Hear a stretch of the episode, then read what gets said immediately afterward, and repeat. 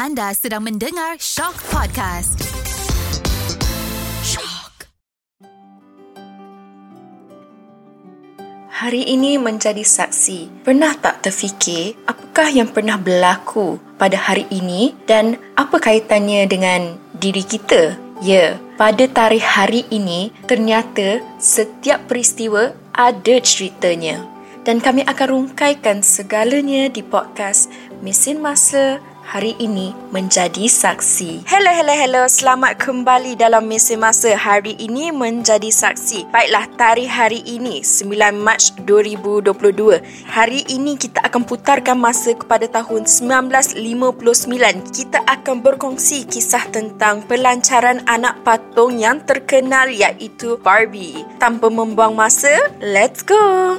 Pada 9 Mac 1959, anak patung pertama Barbie dipamerkan di American Toy Fair di New York City. Ketinggian anak patung tersebut adalah 11 inci dengan warna rambutnya keperangan.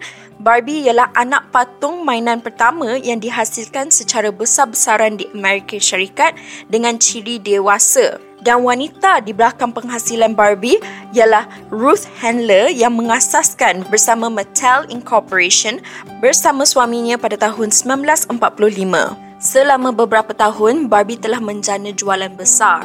Dari segi positif, ramai wanita melihat Barbie sebagai alternatif kepada peranan jantina tradisional 1950-an. Dia mempunyai beberapa siri pekerjaan yang berbeza daripada pramugari syarikat penerbangan, doktor, juruterbang dan angkesawan kepada atlet Olimpik dan juga calon Presiden Amerika Syarikat. Yang lain pula berpendapat bahawa bekalan pakaian berjenama, kereta dan rumah impian Barbie yang tidak berkesudahan menggalakkan kanak-kanak menjadi materialistik.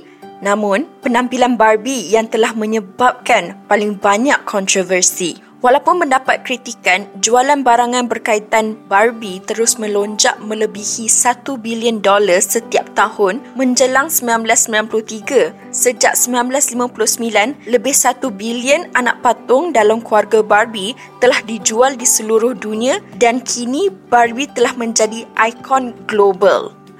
Itu dia kisah tentang pelancaran anak patung Barbie. Baiklah, itu sahaja untuk Mesin Masa Hari Ini Menjadi Saksi untuk episod kali ini. Seperti biasa, kalau korang rasa macam nak share peristiwa-peristiwa ataupun kisah-kisah menarik, korang boleh sahaja share dengan menghantar mesej di Instagram kami @shockpodcast. Baiklah, itu sahaja untuk Mesin Masa hari ini. Teruskan menyokong dan mendengar Mesin Masa Hari Ini Menjadi Saksi. Sama-sama kita meneroka dan mencungkil kisah-kisah realiti yang pernah berlaku pada suatu ketika dahulu. Itu sahaja daripada saya. Jumpa anda dalam episod yang akan datang. Bye!